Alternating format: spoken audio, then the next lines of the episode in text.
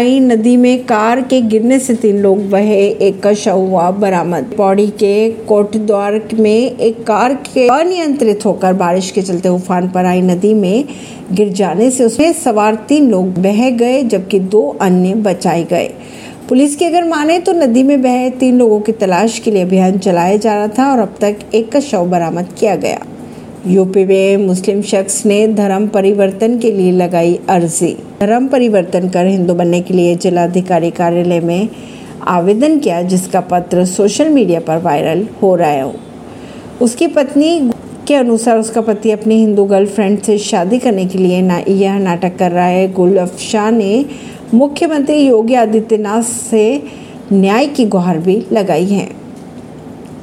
France और UAE के तीन दिवसीय दौरे पर जाएँगे पीएम नरेंद्र मोदी।